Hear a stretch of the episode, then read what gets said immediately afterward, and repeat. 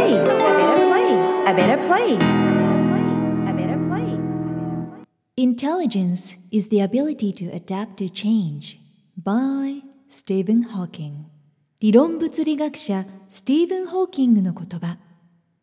知性とは変化に適応する能力のことだ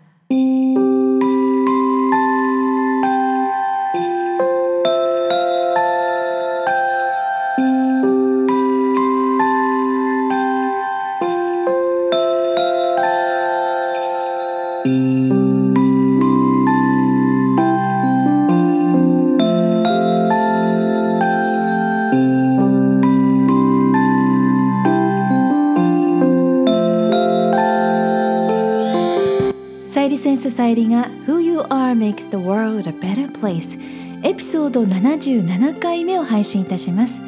自分軸を確立し一人一人が自分らしさを最大限に表現することで世界がより良くなるというビジョンを持って教育ビジネスライフスタイルそして豊かさという意味のウェルビーインについて世界のリーダーの声をお届けしながら日本から世界へ羽ばたきたいっていう皆さんと一緒にこのポッドキャスト番組を作っていきたいと思っています。皆さんこんにちは。ナビゲーターのさゆりです。何かと忙しい12月。皆さんお元気でお過ごしでしょうか？私もだいぶ歩けるようになってきました。回復しています。温かいメッセージを送ってくださった皆さん本当にありがとうございました。スープとかを飲む時にこう前かがみになるような姿勢ってありますよね。それができなかったのでくしゃみも咳も座ったり立ったりすることも大変だった先月と比べて日常生活が普通に送れる幸せをかみしめています。いくつかの検査と診察なんかをこう組み合わせて調べ続けて落ち着くまで1ヶ月間かかりましたので自分の体や健康を守るだけでも調べる力判断する力となるクリティカルシンキング力はもう本当に重要だなと改めて身に染みています。原因が分かりましたのでしっかりとこれから治療と対策していけそうです。そして今回のエピソードにもつながりますが体も心も弱っている時に温かい声をかけていただけるだけでもどれだけありがたいかそれを感じた1ヶ月間でもありました。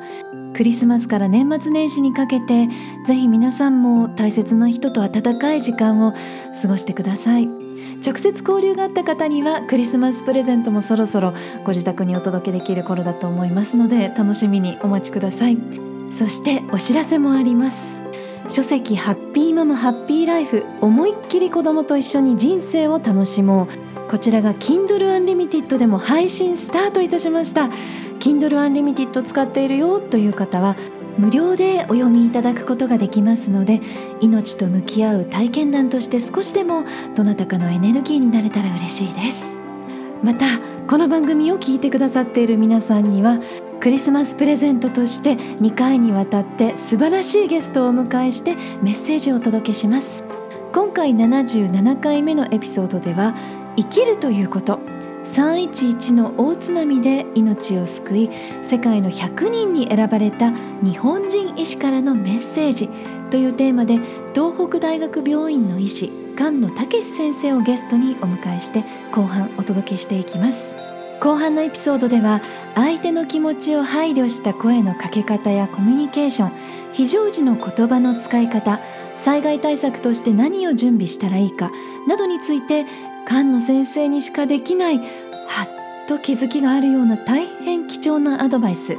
ただいています。そして収録後にリラックスされた菅野先生が本音も私たちにこっそり教えてくださいました。今回菅野さんにいろいろなお話をお伺いさせていただいてやっぱりコミュニケーション声かけの大切さ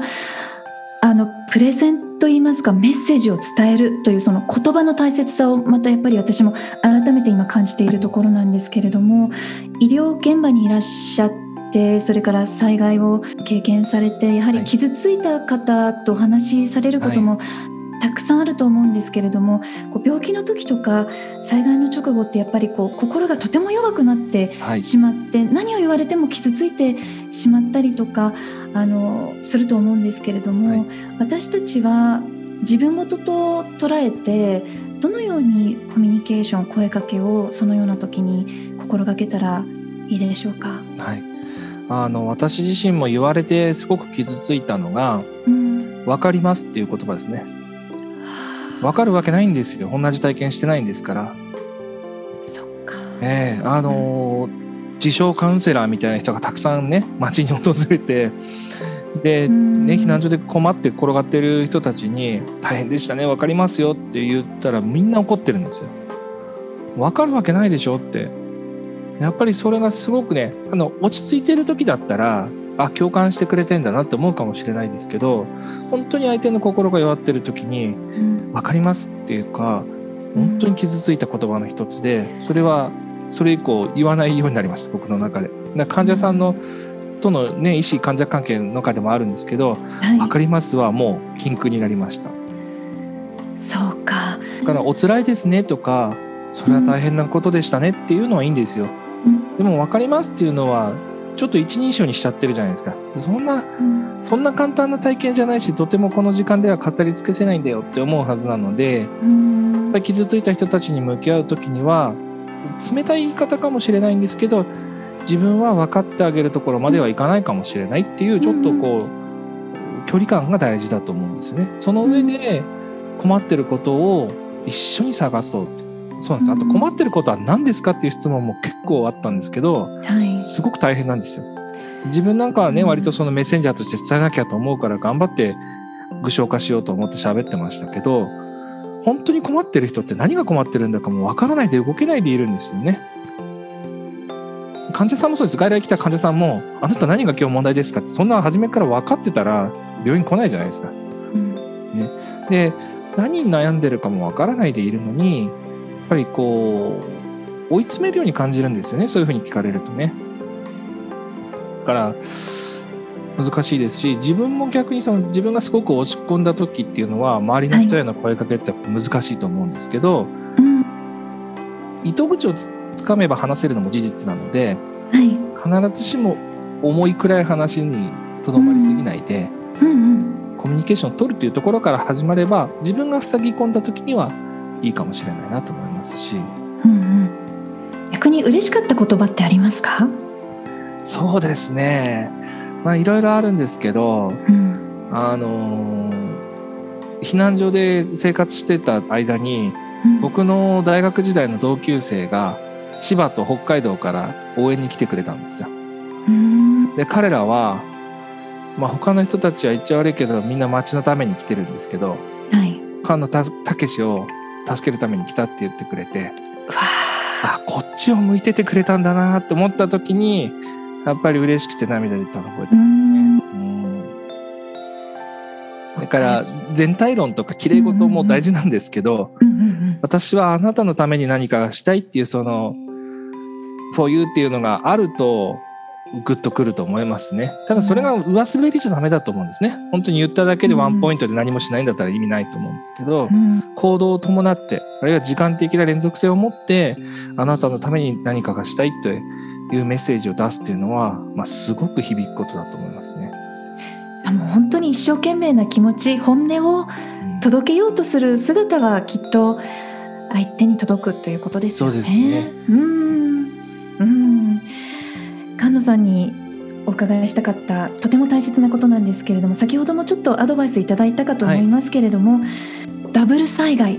はい。の準備を私たちはみんなしなくてはならないと思うんですけれどもえ先ほどの、まあ、5階に何か物資を置いておくということの他に何かありますか？やっぱりね普段からいろいろ話せる友達を増やすことだと思いますよ。ああのー今いろんなツールが出てきてるんですけどあはい。例えばそのエリアメールみたいなね災害の情報行政から来たりとかハザードマップみたいに自分で見ればできるっていうのもあると思うんですけどうん。本当にいざこれがなかったらダメっていうものを作っちゃうとそれがない時に動けなくなるのでそうですよね。そうあれがあれば大丈夫って発想を一回やめてそうかだからこのものを準備したから大丈夫とかアプリケーション入れたから大丈夫とかっていう話じゃなくてうん私と周りの人たちはどういうふうに生きてるんだっていうのを折々に思い出すだけで十分災害対策になると思いますし、やっぱ可能であればはいどうぞそうです。うん。知ってる人とつながる機会をたくさん作ることだと思います。よ、うん。そういうこと。例えば私が、まあ、災害医療ちょっと詳しいとしたらさゆりさんと今日お友達になりましたさゆりさん本当に困った。どうしようっていう時にうんさゆりさん自身が準備するのも大事ですけど、うん。あそういえば菅野があんなこと言ってたからちょっと菅野に連絡してみようとかそうするとぐっと広がることがあると思うんですね。うん今やっぱりコミュニケーションツールって非常に増えてるので、うん。まあ、いろんな方法でいいと思うんですけどはい。やっぱりつながることで変わる場面って非常に多いと思うので、うん。まあ、あともう一つはそうですねこうどう備えるかって難しいんですけど自助共助公助ってあるじゃないですか。はい。日本の人みんな公助足りない足りない足りないって言うんですけど、うん。世界的に見たら公助しすぎてるぐらいの国だと思うので あの自分はどうやって生きてるのかっていうのをやっぱり見返すべきだと思います。例えばお薬飲んでる方だったら自分の薬は何の薬でうん。あのどういう効果があって自分は何日分持ってるんだって知ってて当たり前だと思うんですけどはいまあ分かんない人結構多いんですよ。特に高齢者の方とかでうん。私赤い粒と白い粉飲んでますって言うんですけど。あ名前ではなく色で。そうです、はい。しかも何の薬か分かんないって言うんですね。でもそれはやっぱり自分の病気を知らないし自分がどういうこう介入を外からされてるのか知らないってことですよね。自分の命とか自分の家族の命とかそういうことに責任持つっていうのは普段自分の周りにあることをちゃんと理解することから始まるんだと思うんですね。でそれが最大のあの災害対策だと思いますし例えばうんコロナであっても、そのやっぱネットニュースっていろいろ多いし電話ニュースも多いじゃないですか。そうなんですよどうやって向き合ったらいいんでしょう？そう生後判断って必ずしもできないですよね。はいだからこそ一歩引いた感じでその来た瞬間に判断しないっていうだけでも一つのテクニックだと思いますしうんやっぱり周りの人と一緒に確認するとか。うんうん。自分のことをしっかり知って日頃向き合ってでそういった災害時は人に助けを求めたり聞いてみたりすることも大切だと、はい、やっぱり交流人と人とのコミュニケーションってやっぱりとても大切ですね。もうそこに尽きると思います。その緊急時のとっさの判断っていうのはどのようにできるようになるんでしょうか？でも自分の中のプライオリティを持ってるかどうかだと思いますけどね。何をを大切にしたいのか。僕が 家とか車を大切にしたいんだったら地震が起きた時家見に行くかもしれないですけど、僕が大切にしたいのは僕が生きてて僕の目の前の人が死なないでいてほしいと思うことだったので、そういう行動に移っただけだと思うので、皆さんんが自分自身の命を守るためには何をしたらいいかっていうのを考えてもらえば多分それが災害の時の最初ファーストタッチではベストチョイスだと思います。なるほど日本人医師としてこれからのビジョンは何でしょうか？そうですねまあご縁があって2年間カナダに留学してたんですけどうんあのトロントの近くのハミルトンという町ではいすごい向こうはねあのやっぱり移民国家なんですよね。はいもともとカナダ人ってあそこに住んでた人たちじゃないのもあるんですけどはいでカナダってそのジェンダーダイバーシティに関してもすごく寛容でえーで医療実はみんなタダなんですよ。うん。あのシーズンになればね。でそういうところを見て思ったのがはい。やっぱり平等とあの何ですか？公平は違うというかうんうん。同じものを分配すればいいんじゃなくてはい。やっぱりその人に沿ったうん。支援とかその人ができることによって世の中引っ張るとかっていうのがあると思うんですね。はい。ですごく感じてやっぱり適切にサポートが入れば僕らって手を取り合うことはそんなに難しいことじゃないと思うのでうん。日本人はすごく均質な集団なんですけどはい。だからこそいろいろあっていいっていうことに対する寛容さがちょっと低いかなと思うんですよね。そういうことにね対してやっぱり目を向けてうん。いろんな人がいる社会だからこそ面白いし僕らが完璧なところなんてむしろないんだからそういう人たちとつながると楽しく暮らせるんじゃないかな。世の中もっともっと楽しくなるんじゃないかなっていうのをっっていきたいです。だから医師としてっていうとちょっとずれるかもしれないですけど命のそばに立ってるものとして、いろんな命があっていいしその人たちだからできることがそれぞれの場所にああると思うので、うん。僕らが強者で彼らが弱者みたいな関係では絶対にないっていうことは大事にしたいなと思いますね。うん。あーこの番組で大切にしているキーワードでアイデンティティっていう言葉がはい。あるんですけれども、なんか今すごく共通のものを感じたと言いますか、うん。個を大切にして一人一人のニーズを聞いて一人一人にあの必要な支援だったりサポートだったり声をカスタマイズで届けるその人に合った必要とされているものを届けるということを一人一人が気をつけていく。そうです。自分自身も周りも気をつけるってなると優しい社会になっていくと思いますし、はい、アイデンティティってうん、アイソレーションじゃないと思うんですよ。はい。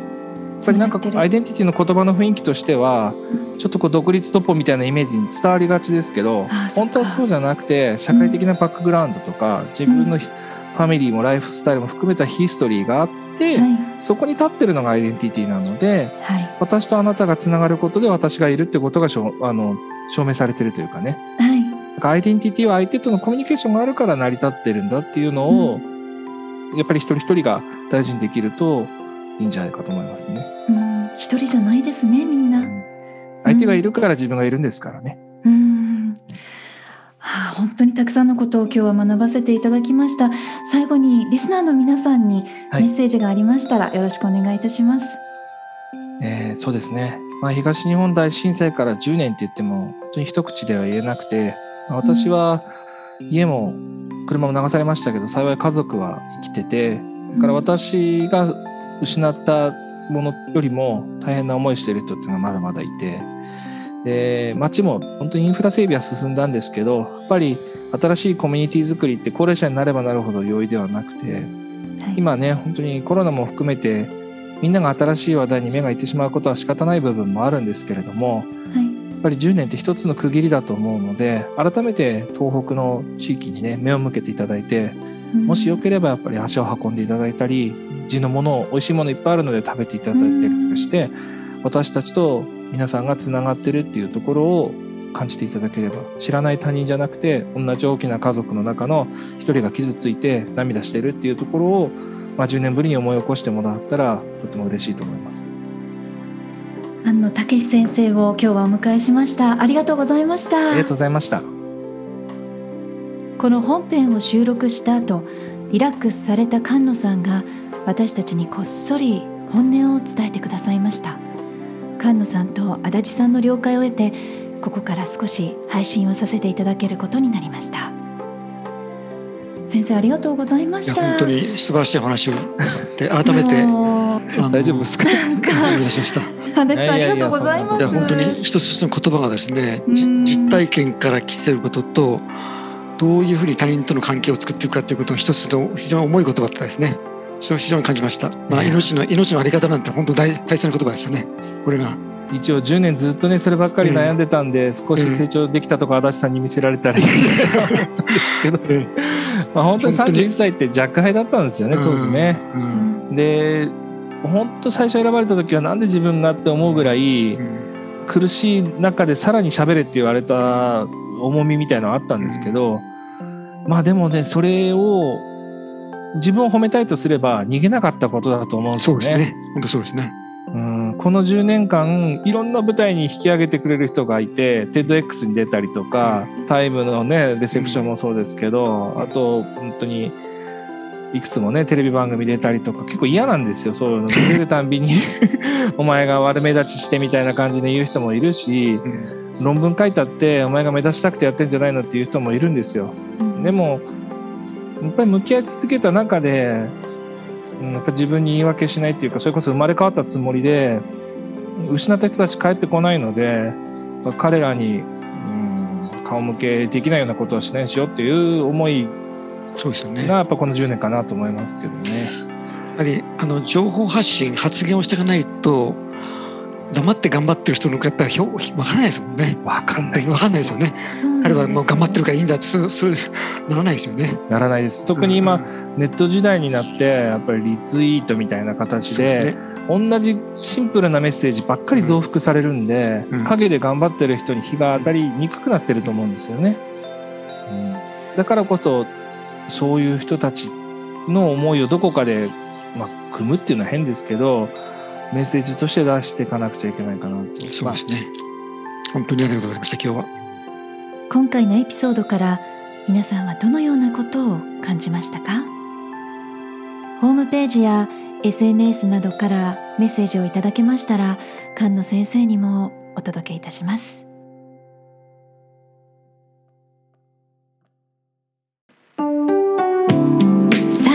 番組は自分軸を確立し一人一人が自分らしさを最大限に表現することで世界がより良くなるというビジョンで配信しています。私一人だけではなく世界の声そして皆さんからの声もお届けできたらいいなと思っています。皆さんからのメッセージご質問リクエストも受け付けています。インスタグラムはさゆりセンス。スペルは SAYURI Facebook ページはグローバル育児。スペルは GLOBALIKUJI で検索してぜひフォローやメッセージでつながってくださいね。ホームページからはゼロからマスターまでのストーリーやキャラクターがわかる心理学診断も無料で体験いただくことができます。お役に立てたら嬉しいです。Hope to hear from you. Alright. Thank you for listening. And your life Till next time Bye bye Who you are makes the world a better place. A better place. A better place.